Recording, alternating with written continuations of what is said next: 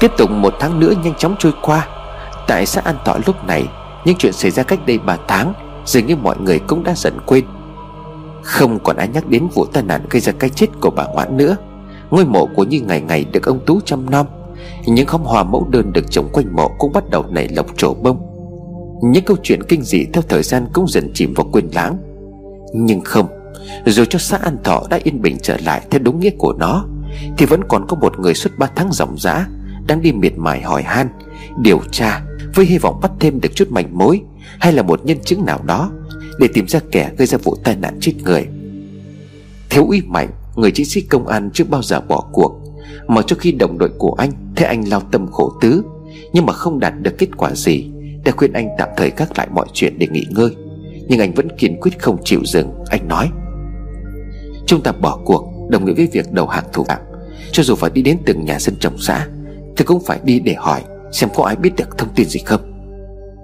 Ba buồn giàu rồi đáp, Như thế khác nào thì mỏ kim đáy bể đâu anh. Đã ba tháng trôi qua rồi, Rốt cuộc vẫn không thể tìm thấy được manh mối gì cả. Ngoài bộ quần áo và đôi giày bỏ lại nơi bụi rậm. Vừa đúng lúc đó, Có một vị chiến sĩ công an khác đi vào. Anh ta liền nói, Anh Mạnh, bên ngoài có người nói là muốn gặp anh. Mạnh liền hỏi, Ai vậy? Anh công an khẽ lắc đầu rồi đáp Tôi không có rõ nhưng mà người này nói là phải gặp chính xác anh. Đang ngồi ở phòng tiếp dân rồi đấy, Anh ra ngoài đi. Bước vào trong phòng tiếp dân Mạnh ngạc nhiên khi nhìn thấy người đang ngồi chờ đợi anh Không phải là ai xa lạ, Mà chính là con trai của bà Phòng Mạnh liền nói. Ờ kìa, cậu Sang, Cậu đến tìm tôi phải không? Sang vội đứng dậy rồi đáp. Cán bộ Mạnh đây rồi, Tôi có cái này muốn đưa cho cán bộ. Nhìn ngó xung quanh, Sang cái lấy trong túi ra một cái điện thoại Samsung đời cũ, Mạnh thắc mắc. Đây là Sang liền nói. Đây là điện thoại mà tôi mua cho mẹ thôi Để hàng ngày tôi gọi điện về nói chuyện với bà. Mẹ tôi mất đến nay cũng đã được 2 tháng. Hôm qua về làm 49 ngày cho mẹ. Sau khi dọn nhà thì tôi phát hiện ra chiếc điện thoại này. Không hiểu sao mẹ tôi lại vứt nó ở dưới gầm tủ. Nghĩ tiếc của cho nên là tôi mới đem sạc lại rồi tính dùng lại.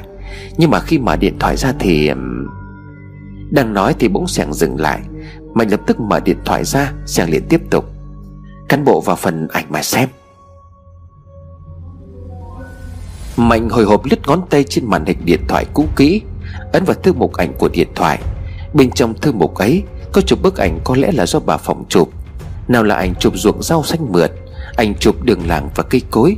Có vẻ như bà Phòng là người rất thích lưu giữ lại Những bức hình mà bà cho là đẹp và đáng nhớ nhất. Và rồi kéo đến bức hình cuối cùng, Mạnh sức người lại Bởi hai tấm hình cuối cùng lưu trong điện thoại. Chính là ảnh chụp một chiếc ô tô màu trắng. Ảnh đầu khá mờ vì máy bị rung. Nhưng ảnh thứ hai sau khi chụp lại thì rất rõ nét. Có cả biển số của xe. Chiếc xe đỗ dưới gốc cây keo tài tưởng Trước con ngõ đi vào trong nhà bà Ngoãn Mạnh rồi mắt xem lại thật kỹ một lần nữa. Đúng vậy, Đây chính là chứng cứ Mạnh cần. Bức ảnh đã chứng minh những gì Mạnh suy luận đều là đúng. Thời gian bà Phòng chụp bức ảnh này vào lúc 11 giờ trưa. Đối với cái ngày bà Ngoãn bị tai nạn dẫn đến tử vong có nghĩa là, Ngày hôm đó đã có người đến nhà của bà Ngoãn. Hiện trường kết luận tai nạn là do va chạm với ô tô. Tất cả sự việc đều đã được giải thích bằng bức ảnh quan trọng này. Nhưng Mạnh chưa giật mình, Bởi Mạnh vừa nghĩ đến một câu chuyện. Có lẽ chính vì bức ảnh chụp này Mà bà Phòng phải chết. Mạnh nổi ra gà lạnh sống lưng. Dù không dám tin nhưng phải đây chính là nguyên nhân. Và kẻ lái ô tô này, Rất nhiều khả năng có liên quan đến vụ yểm mộ cô gái bà Ngoãn. Bộ quần áo thu lại được cổng nghĩa địa Chính là của cô ta. Sau 3 tháng rộng rã, Cuối cùng thì vụ án đã có lời giải. Thông tin đến một cách bất ngờ, Ngay trong lúc Mạnh gần như đã cảm thấy bế tắc nhất. Nhìn khuôn mặt của Sèng đang ánh lên niềm vui, Vì dường như chiếc điện thoại mà anh đem đến Đã giúp đỡ được cho việc điều tra phá án. Mạnh bắt tay của Sèng rồi nói, Cảm ơn cậu, Đây chính là manh mối quan trọng nhất của vụ án. Tôi gần như đã đi vào ngõ cụt Thì cậu đã đến mở đường. Thế mà tổ điều tra, Tôi xin gửi lời cảm ơn chân thành đến cậu. Sàng liền khẽ đáp, Cán bộ đừng nói như vậy, Đây là việc tôi cần phải làm.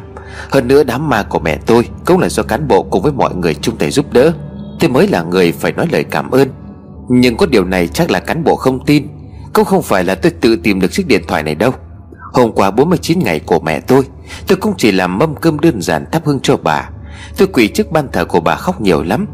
Nghĩ sao mà mẹ tôi lại khổ như vậy? Cả đời chịu nhiều cay đắng Tôi còn chưa báo đáp được gì cho mẹ. Thế rồi một mình tôi ngồi uống hết nửa ly rượu, Say ngủ luôn ra đất. Chẳng biết tỉnh hay mê, Nhưng mà tôi thấy rõ ràng là mẹ tôi đang ngồi bên cạnh. Bà ta xoa đầu tôi rồi đứng dậy. Tôi cũng đứng lên đi theo bà, Thì bà đi đến ngay cánh tủ, Rồi chỉ xuống dưới gầm. Lúc sau tôi giật mình tỉnh dậy, Tôi mới mò mẫm gầm tủ Thì tìm được chiếc điện thoại này. Là do mẹ tôi hiện về chỉ bảo cho tôi đó cán bộ à Chắc có lẽ là bà mong muốn cán bộ tìm ra được hung thủ.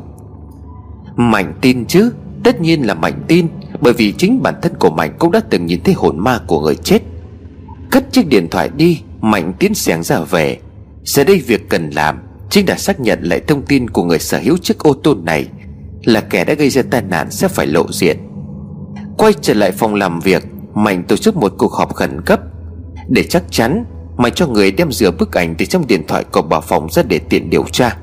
Mạnh nói với các đồng nghiệp. Hãy xác minh xem chiếc xe này là của ai. Lập tức làm ngay. Sau khi có kết quả, tôi sẽ trực tiếp đi điều tra vụ việc.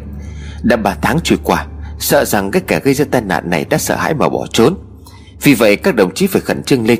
Bây giờ tôi sẽ đi xin chỉ thị cấp trên. Chiếc xe mang biển số Hà Nội, Nhiều khả năng chúng ta phải cần đến sự trợ giúp của công an trên đó. Mọi người biết phải làm gì rồi chứ? Tất cả đều hăng hái đồng thanh hô rõ. Cuối cùng thì hung thủ gây ra tai nạn Cũng sắp phải lộ diện.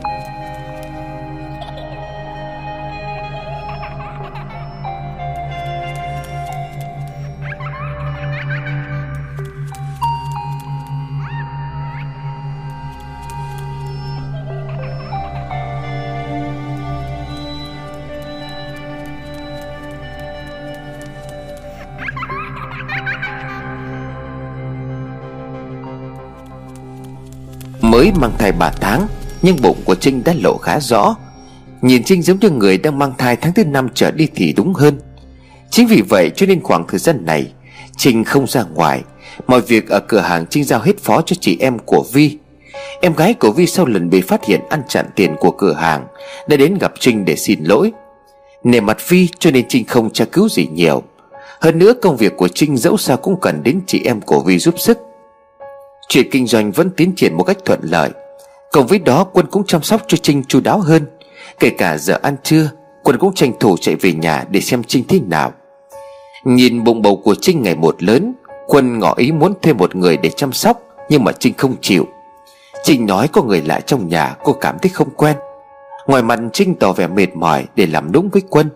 Nhưng thực ra tuy mang bầu, Bụng cũng to, Nhưng chẳng hiểu sao Trinh lại rất khỏe mạnh. Trừ hai tháng đầu tiên Trinh cảm giác buồn nôn, xanh xao và mệt mỏi. Thì khi Thái bước sang tháng thứ ba Cũng là lúc mà bụng to dần. Với người bình thường có lẽ sẽ càng mệt Nhưng với Trinh thì không. Những lúc ở nhà một mình Trinh vẫn có thể đi lại bình thường. Không chỉ thế cô còn ăn khỏe hơn. Thế bụng phát triển to hơn bình thường Cho nên Trinh có đi khám. Nhưng kết quả không có gì đáng ngại. Thai nhi phát triển cực kỳ tốt và ổn định. Thậm chí bác sĩ còn phải bất ngờ với trường hợp của Trinh. Bác sĩ liền nói, Chưa bao giờ có một người mẹ mang thai nào Mà là phát triển khỏe mạnh và nhanh như Trinh cả. Đến thời điểm này, Cả Trinh và Quân đều xác định được giới tính của thai nhi.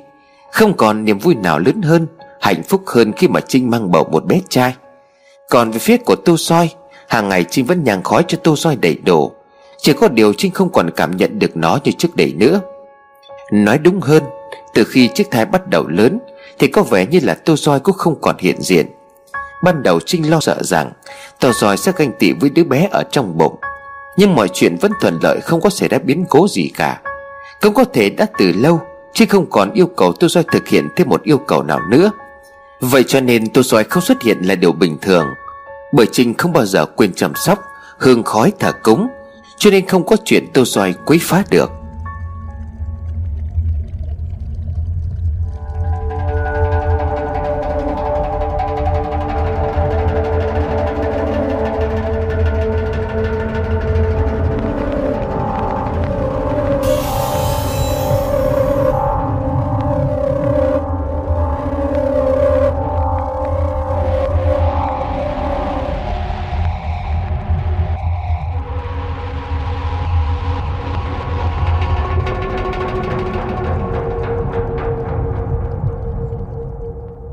Vài ngày sau Mạnh đã có mặt tại Hà Nội.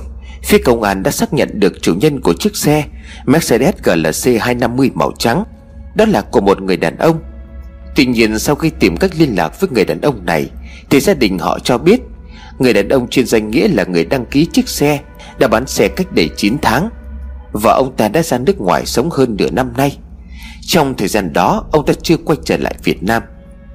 Phía công an đang phải chờ đợi người đàn ông này cung cấp những giấy tờ.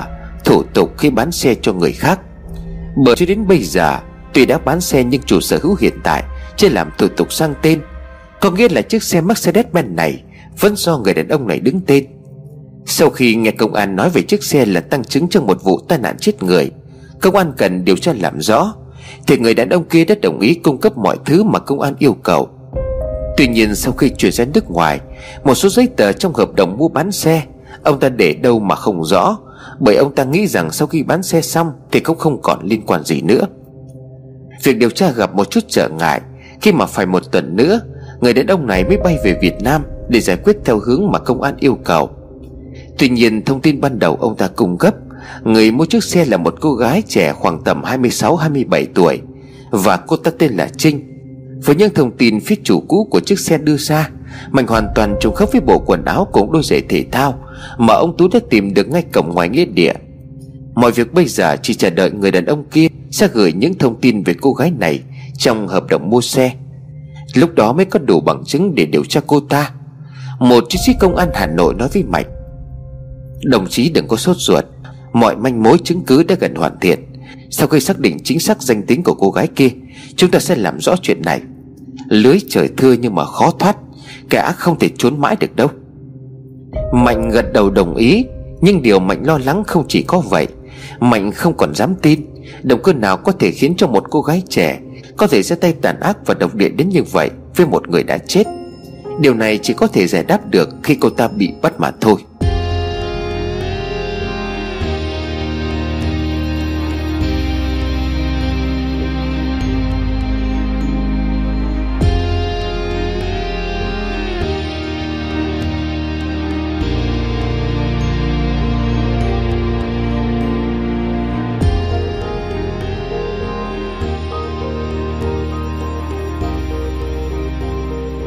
Sáng sớm ngày hôm sau tại nhà Trinh, Quân dậy từ khá sớm.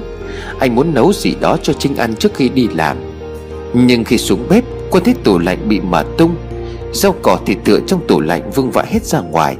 Lúc này quân mới chú ý đến gần đây, Thực phẩm trong nhà hết khá nhanh. Nhiều lúc chỉ mua ở siêu thị về, Đến ngày hôm sau thì đã hết. Cũng nghĩ là Trinh ăn, cho nên quân không hỏi. Nhưng hôm nay thấy tủ lạnh bị lục tung, Có lẽ là từ đêm qua bởi buổi tối quân có kiểm tra trước khi đi ngủ. Thịt cá và những đồ tươi sống đều hết sạch. Trên sàn nhà còn vương lại những vết nước loang lổ. Lần theo vết nước đó, Quân thấy chúng dẫn lên tầng 2 Và rồi những vết nước đó dừng lại Ở ngay trước cửa phòng đối diện phòng của Trinh và Quân. Căn phòng này Trinh nói là để những đồ vật cũ. Công chỉ mới ở lại nhà của Trinh thường xuyên Từ lúc Trinh mang bầu. Không phải là một người xét nét Nhà lại rộng rãi thành ra quân chẳng bao giờ thắc mắc Hay muốn vào xem căn phòng được cho là nhà kho này cả. Hôm nay là lần đầu tiên quân đứng trước cửa căn phòng.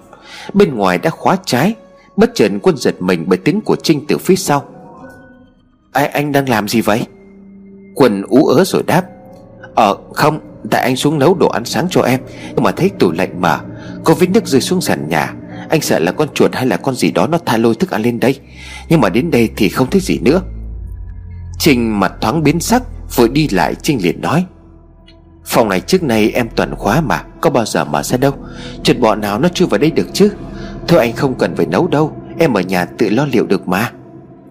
Quân liền nói, Nhưng mà Trinh chép miệng, Em đã bảo là em tự lo được mà. Đồ ăn hết thì lát nữa em sẽ gọi đứa nhân viên ở cửa hàng, Mua đem qua là được.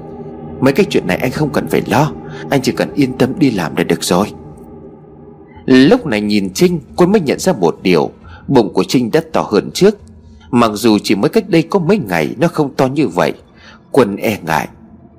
Nhưng mà bụng của em to thế này đi lại có ổn không? Trinh liền cười rồi đáp. Anh đúng là, Phụ nữ mang thai bụng không to thì làm sao được. Thôi, còn sớm, Anh vào trong phòng bóp chân cho em đi. Em mỏi lắm rồi. Chiều theo ý của Trinh Quân không thắc mắc gì thêm.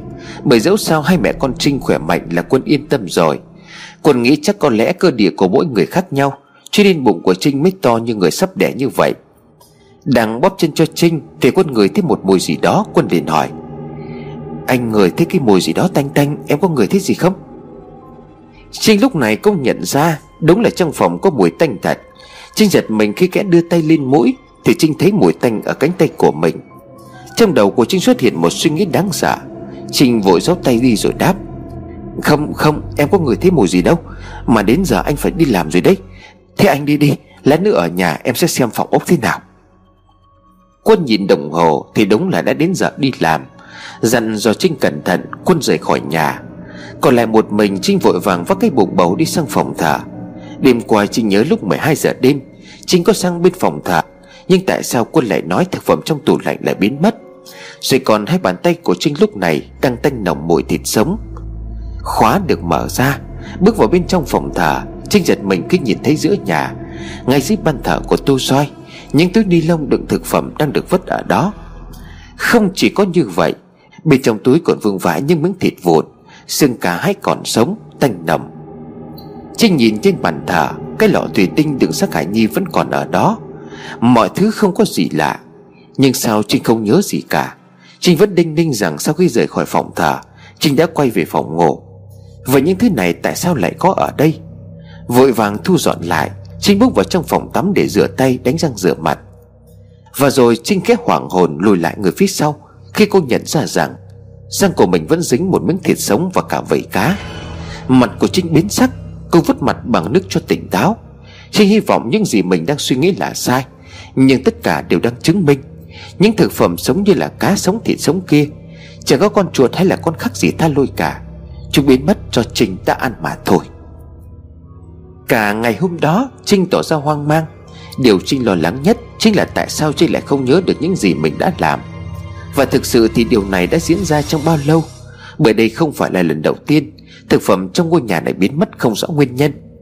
Không chỉ có vậy, Chỉ những thức ăn tươi sống bị ăn hết, Trong khi rau củ vẫn còn nguyên Trinh bắt đầu liên tưởng đến việc cái thai trong bụng của mình đang lớn lên quá nhanh.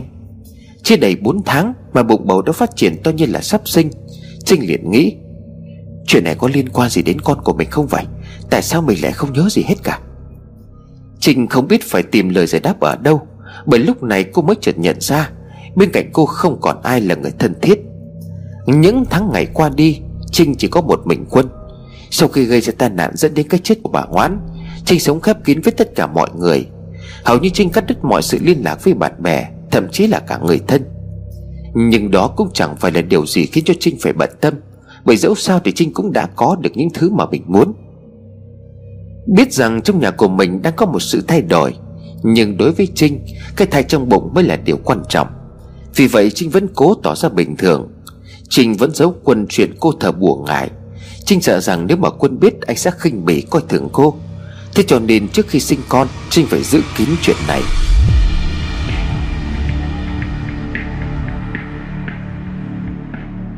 Tại làng của Sông Trai, Vậy là Sông Trai đã quay trở về Thái Lan được 2 tháng. Thời gian đầu Sông Trai rất sợ hãi, Anh sợ rằng mình sẽ bị bùa ngải của Trinh ám hại. Nhưng không, Đã qua hai tháng trôi qua, Mọi chuyện vẫn dường như tốt đẹp. Thời gian dần trôi đi Sông Trai không còn nghĩ gì về nó nữa. Anh quyết định sống tại làng Phụ giúp mẹ trong công việc hàng ngày.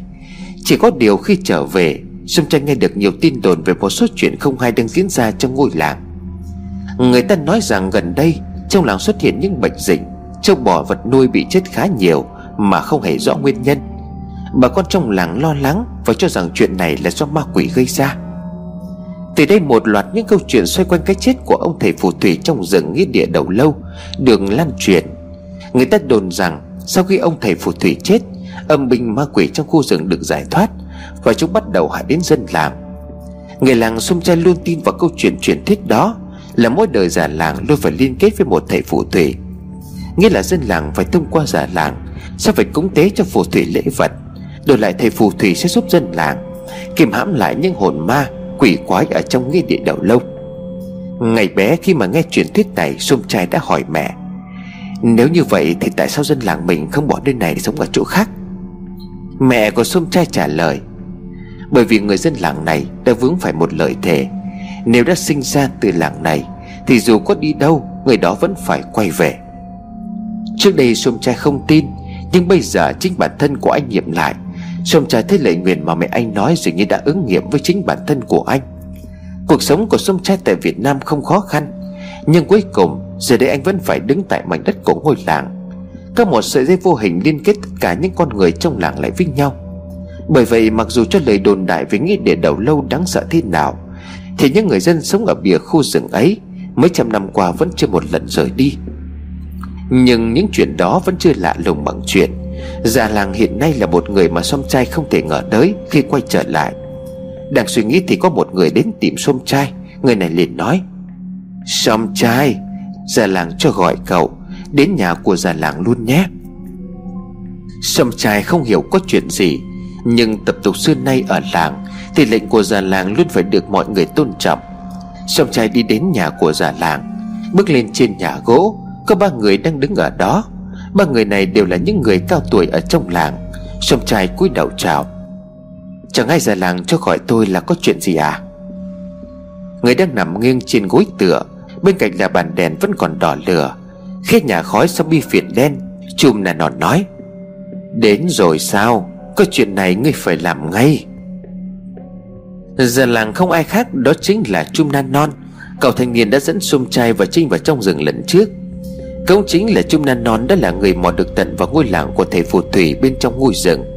Và Sum trai đã biết, Sau khi trở về, Không hiểu về tin vào một dấu hiệu gì đó mà dân làng tất cả đều tôn Trung Lan Non lên làm già làng đời kế tiếp. Hai tháng gần đây Là lần đầu tiên sông trai gặp lại Trung Lan Non. Hình dáng thì vẫn là một cậu thanh niên 16-17 tuổi. Nhưng điều bộ phong thái cho đến cách nói chuyện của Trung Lan Non Cứ như là một ông lão. Nhưng không phải tự nhiên Mà cả những người già trong làng lại chấp nhận điều này. Chùm Lan Non ra hiệu cho những người khác ra ngoài. Còn lại sông trai Chùm Lan Non hầy hầy tay sông trai lại. Rồi nói thì thầm vào tay của sông trai điều gì đó. Chỉ biết là nghe xong, Sông trai mặt tái mét cả đi, Đổ mồ hôi hột. Sông trai hoang mang tột độ, Sông trai liền nói, Sao sao tôi có thể làm được như vậy chứ? Chim nà non hướng đôi mắt sáng quắc nhìn sông trai rồi nói, Mấy trăm năm qua, Đây chính là lời nguyện mà dân làng ta phải gánh chịu. Tất cả những người dân trong làng này, Qua nhiều thế hệ ai cũng phải thực hiện điều này. Ngươi nên mừng vì kẻ phải chết không phải là người trong làng. Chẳng lẽ ngươi còn muốn nhìn thấy toàn bộ những người trong làng Phải sống trong đau khổ hay sao? Sâm trái run rẩy rồi đáp, Vậy Vậy ra tất cả những chuyện này Đều được sắp đặt từ trước. Trương Nan Non cười phá lên, Đúng là như vậy. Khi người dắt cô gái đó về đây, Thì chuyện này đã được bắt đầu. Thật không may, Cô gái đó lại đáp ứng được đầy đủ những điều mà ông ta mong muốn. Một sự lựa chọn hoàn hảo và chính người, người cũng như ta. Chúng ta đều là những người được lựa chọn để thực hiện sứ mệnh này. Hãy chứng tỏ ngươi là một con dân của làng. Uống thứ nước này đi nó sẽ cho người thêm sự dũng cảm. Nói xong Trương Lan Non lấy một chiếc lọ nhỏ Rồi rót vào chén một thứ nước gì đó có màu xanh lục. Đặt trước mặt của sông trai Trương Lan Non liền nói Uống đi Rồi ngươi sẽ biết mình phải làm gì. Sông trai vô cùng sợ hãi anh không dám tin vào những gì Trung Nan Non vừa nói. Nhưng tại sao Trung Nan Non lại biết rõ tường tận như vậy? Sau lần gặp trước đây, Thì lần này Trung Nan Non đã biến thành một con người khác. Song trai liền hét lớn. Không không, Tôi không thể làm thế được, Tôi không thể. Song trai vùng lên bỏ chạy. Nhưng trước khi anh bước đến bậc cầu thang, Thì đã bị ba người đàn ông to khỏe trong làng chặn lại. Họ túm lấy sông trai rồi lôi vào bên trong. Cố gắng vùng vẫy nhưng sông trai không thể thoát được khỏi ba người tỏ khỏe. Hai người giữ, Một người bóp miệng ép sông trai phải uống thứ nước kỳ dị trong chén kia. Sau khi đổ hết chén nước vào trong mồm sông trai, Đám người đó mới buông tay ra. Lúc này sông trai mới thấy mắt của mình mở đi. Sông trai nhìn thấy đang ở trong ngôi nhà, Không phải toàn là người, Mà toàn là ma quỷ với những hình thù kỳ quái. Lào đảo vài giây Sông trai không còn cảm nhận được điều gì nữa. Anh gục xuống sàn như một cây cây chuối đã bị đốn hạ.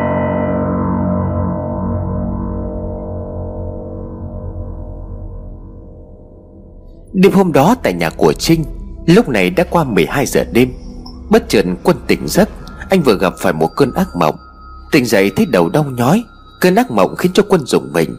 Trong mơ, quân thấy mình đang đứng tại một căn phòng xung quanh toàn là máu. Nhìn sang bên cạnh, quân không thấy Trinh đâu cả. Bước xuống giường, Quân thấy cửa phòng đang hé mở. Nghĩ là Trinh đang dậy đi xuống dưới nhà, Cho đến quân mở cửa nhìn ra bên ngoài. Nhưng bên dưới tầng một tối om không bật điện. Đang thắc mắc không biết là Trinh đi đâu, Thì quân nghe thấy những âm thanh đang sột soạt phát ra từ đâu đó gần đây. Bước ra ngoài hành lang, Những tiếng động khó hiểu đó mỗi lúc một rõ dần Bởi lúc này đang là ban đêm, Không gian vô cùng yên tĩnh. Quân nuốt nước bọt, Tiếng động phát ra từ phía căn phòng đối diện. Căn phòng trước nay luôn được khóa trái. Bước đến gần, Quân nhận ra đây như là một tiếng ai đó đang ăn uống. Cánh cửa khép hờ Nhìn qua khe cửa quân không thấy gì cả. Chỉ có tiếng động mỗi lúc một rõ. Đánh bảo Quân đưa tay cầm nắm cửa rồi mở toang ra, Miệng liền nói Trinh em đang ở đây à? Dưới ánh đèn dầu mờ ảo, Nhưng ánh sáng đó vẫn đủ để cho quân nhận ra Người đang xóa bộ tóc dài Mặc chiếc váy ngủ màu trắng, Ngồi chính giữa căn phòng là cô vợ chưa cưới của mình.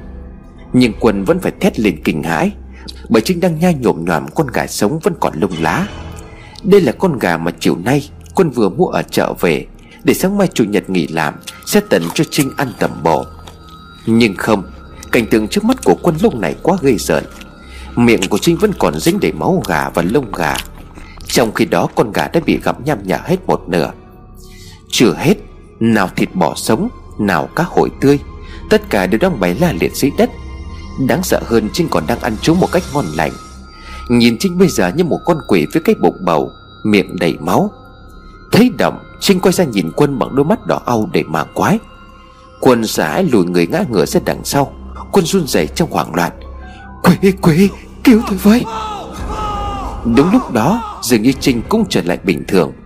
Chính bản thân của Trinh cũng hoảng sợ, Khi thấy mình đang cầm gà sống, thịt sống, cá sống. Cô kinh hãi khi thấy miệng của mình vẫn còn nhợn nhợn miếng thịt gà đầy máu tươi. Trinh quẳng con gà đang ăn dở ra phía xa Rồi nhìn Quân rồi nói Anh Quân Em đây Em đây Em đây không biết gì hết. Vừa nói Trinh vừa tiến lại gần Quân. Quân quá kinh sợ Cả người của anh run lên bần bật.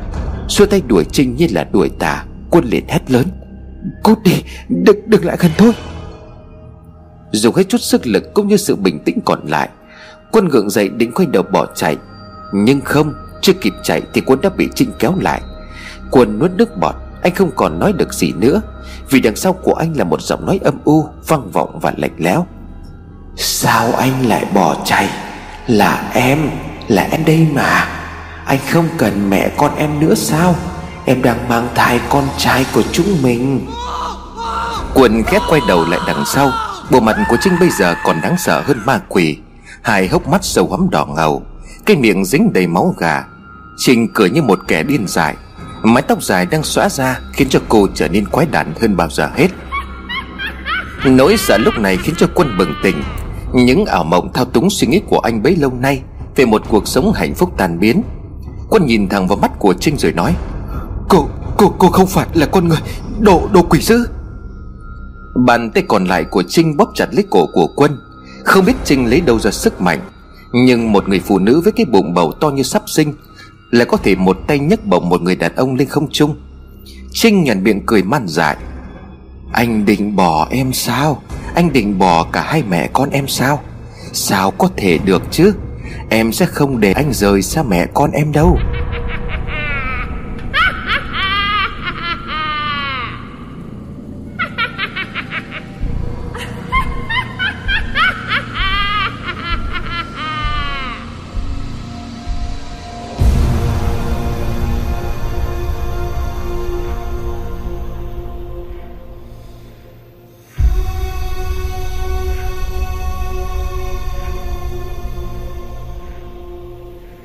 Quân không thể thở nổi, Cố gắng vùng vẫy nhưng vô vọng. Cả người của quân bị nhấc lên khỏi mặt đất. Hai bàn tay của quân vẫn đang nắm chặt lấy tay của Trinh, Để gỡ những ngón tay đang bóp chặt lấy cổ họng. Đôi chân của quân đung đưa một cách yếu dần. Mắt bắt đầu nhòe đi, Bọt mép sùi ra, Toàn thân không còn sức lực gì cả. Trong những cảm nhận cuối cùng trước khi chết, Quân nghe thấy Trình nói, Em yêu anh. Trình buông tay ra. Xác của quân rơi xuống sàn nhà. Một giờ đêm Trong ngôi nhà hai tầng vang lên những âm thanh rợn người Phủ phụng bên xác của quân. Trinh lúc cười lúc khóc Nhưng bi kịch của Trinh Bây giờ mới thực sự bắt đầu. Hai ngày sau Trong phòng ngủ của Trinh Lúc này đã là 10 giờ tối Trinh khẽ kéo chăn đắp lên xác cho quân rồi mỉm cười. Anh, anh yêu Anh, anh ngủ ngon nhé. Em, em sẽ chăm sóc cho anh. Nằm trên giường cùng với xác người đã chết hai ngày, Bụng của Trinh tiếp tục to hơn trước. Nó to đến nỗi cứ như là Trinh sắp sinh bất cứ lúc nào. Trời nổi mưa rông sớm chớp dữ dội. Cửa sổ phòng Trinh bị gió thổi bung ra. Những tia chớp lóe lên xoáng cả một khoảng trời. Trinh lúc này không thể đi lại được. Gió mỗi lúc một lớn hơn. Và rồi trời mưa như chút nước. Nước mưa hát vết vào trong phòng Khiến cho Trinh lạnh buốt. Tiếng gió hú trong màn đêm đầy ai oán, Bất ngờ Trinh hét lớn lên một tiếng. Sau ánh chớp giật vừa rồi, Trinh nhìn ra bên ngoài cửa sổ, Thấy có người đang đứng ở đó nhìn cô chăm chăm.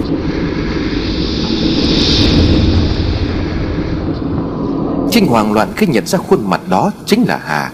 Cơ bản thân đã bị Trinh sai tù rồi giết chết.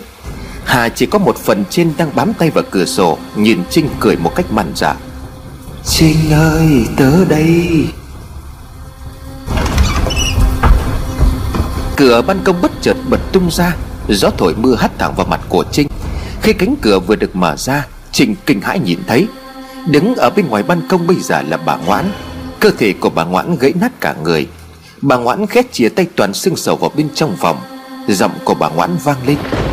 Trinh ơi Ta đem áo mưa cho cháu này Ướt hết cả rồi. Trinh liền hét toáng Cút, cút đi.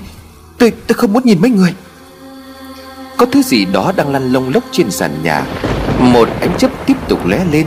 Trinh đưa hai tay lên ôm đầu. Thứ vừa vặn lại gần giường của Trinh Chính là đầu của Ngọc Anh. Cô chủ của Ngọc Anh Luxury. Người đã bị Trinh dùng tô roi bức tử cho đến chết. Ngoài cửa sổ, ngoài ban công Rồi ngay ở trong phòng. Những hồn ma quỷ quái kia đồng loạt nhìn Trinh. Bọn họ cứ như vậy mà cười. Trinh bịt tai nhắm mắt Cô gào thét trong vô vọng. Cút, cút đi!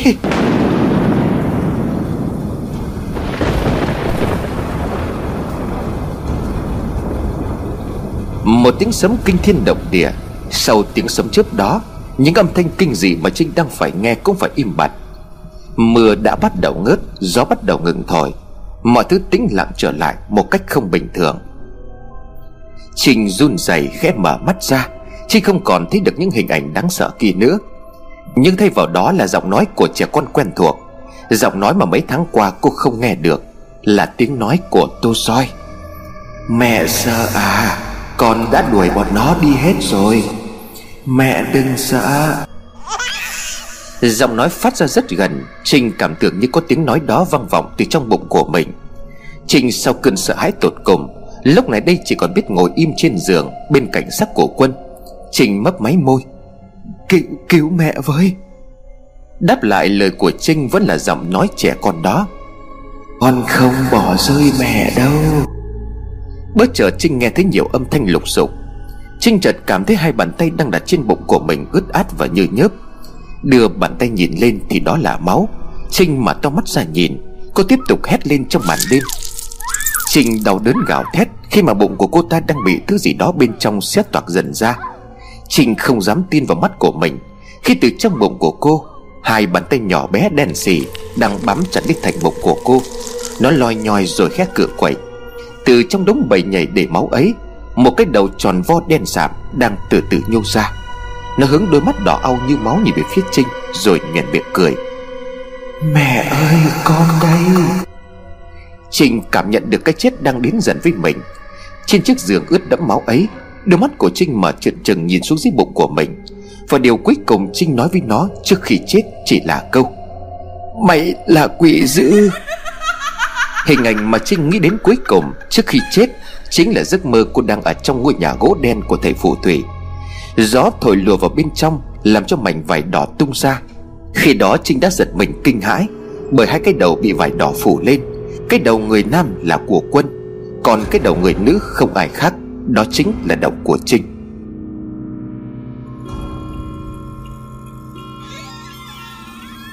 Lúc này kim đồng hồ vừa chỉ đúng 12 giờ đêm. Cửa phòng của Trinh mở ra, Một người nào đó vừa xuất hiện Rồi ngay lập tức rời đi. Trời tiếp tục mưa tầm tã Cho đến tận sáng ngày hôm sau.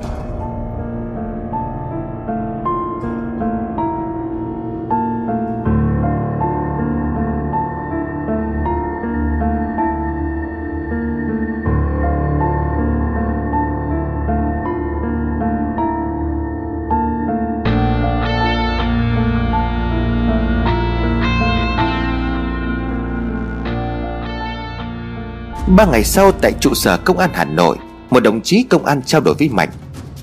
Xin lỗi đã để anh chờ đợi những cái tháng ngày vừa qua, Nhưng mà mãi ngày hôm qua Chúng ta mới có được thông tin Về người mua lại chiếc xe đó của một người đàn ông kia gửi về. Chúng tôi đã nhanh chóng xác minh danh tính của cô ta. Ngay bây giờ chúng ta đến địa chỉ của cô ta Để tiến hành điều tra. Anh đi với tôi chứ? Mạnh liền đáp, Tất nhiên rồi. Hai chiến sĩ công an lập tức lên đường Xe dừng lại ở trước cửa nhà Trinh. Chiếc xe Mercedes vẫn đang đậu ở bên ngoài nhà. Mạnh và người đồng nghiệp khẽ nhìn nhau rồi gật đầu, Bởi họ đã tìm đến đúng nơi. Nhưng sau một hồi đứng ngoài bấm chuông, Vẫn không có ai ra mở cửa. Mạnh thử cầm vào tay nắm gậy nhẹ, Thì cánh cửa bất ngờ mở ra. Mạnh liền nói, Cửa không khóa. Khẽ bước chân vào bên trong, Mạnh nói lớn, Có ai ở nhà không? Nhưng không có ai đáp lại. Khẽ mở tủ giày Thì tất cả vẫn còn nguyên vẹn, Cả giày nam và giày quốc phụ nữ không có vẻ gì là người của trong nhà này đã bỏ đi. Cả hai từ từ tiến vào bên trong, Bước được mấy bước người đi cùng Mạnh nhăn mặt rồi nói, Anh có người thấy mùi gì không? Mạnh gật đầu rồi đáp, Mùi thối, rất thối là đằng khác. Với kinh nghiệm của mình, Mạnh nhận ra ngôi nhà có chút vấn đề. Mùi thối bốc ra từ trên tầng 2 Càng bước lên mùi thối càng nồng nặc hơn nữa. Hai người dừng lại ngay trước cửa phòng ngủ của Trinh khi bước vào bên trong, Họ phải lấy tay bịt mũi lại, Vì không thể chịu nổi thứ mùi bốc ra từ trong căn phòng. Nhưng khi họ chứng kiến cảnh tượng hãi hùng trước mắt, Thì ngay cả những chiến sĩ công an bạo dạn như họ Cũng phải há hốc mồm vì sợ hãi. Đang nằm trên giường là hai chiếc xác đã chết thối từ bao giờ. Một nam một nữ.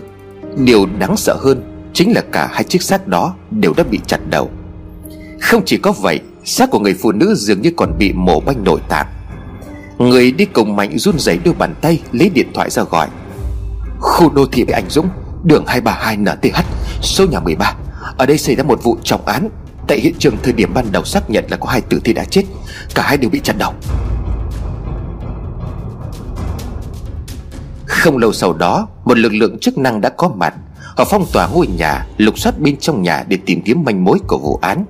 Và khi phá khóa căn phòng đối diện, Thì phát hiện thi thể nạn nhân Mạnh cũng có mặt ở đó.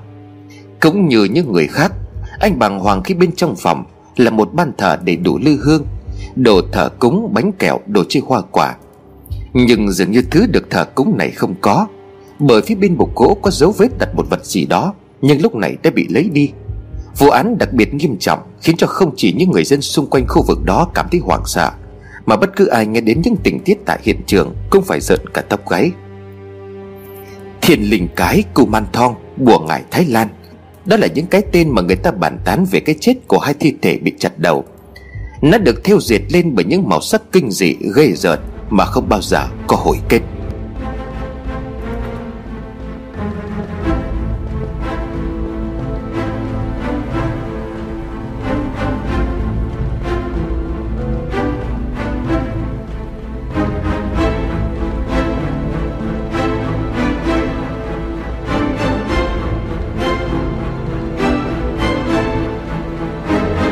Tại sân bay, Một người đàn ông Thái Lan đeo ba lô, Tay ấm một đứa trẻ sư sinh vừa làm thủ tục check in vé máy bay.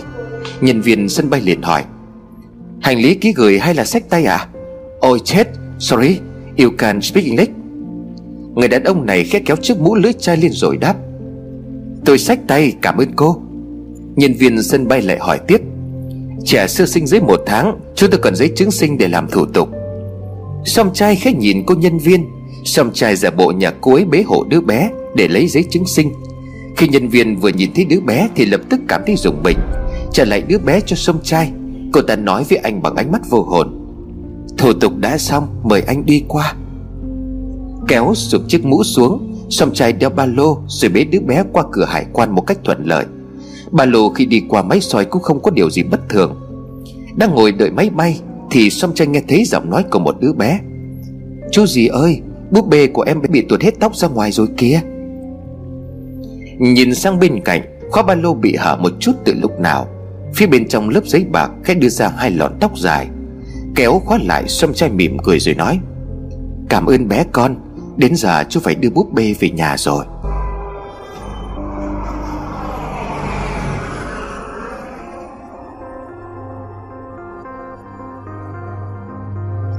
Mười hai giờ đêm tại làng của sông trai, Trước một đống lửa lớn, Toàn bộ dân làng đang tổ chức một nghi lễ gì đó. Và khi trung niên non bế đứa bé lên cao Trước sự chứng kiến của mọi người, Sau đó hắn ta đặt đứa bé vào chính giữa hai cái đầu. Một cái đầu là của quân, Cái còn lại là đầu của Nhi. Ngay lập tức, tất cả dân làng đều quỳ dạp xuống, Họ đồng thanh hô vang. Phù thủy tại thượng, Cầu xin ngài che chở cho dân làng chúng con. Lửa cháy mỗi lúc một lớn hơn, Đứa trẻ ngồi bên hai chiếc đầu người. Hai tay của nó đặt lên cái đầu, Rồi cười khúc khích. Bố mẹ chúng ta đã về nhà rồi.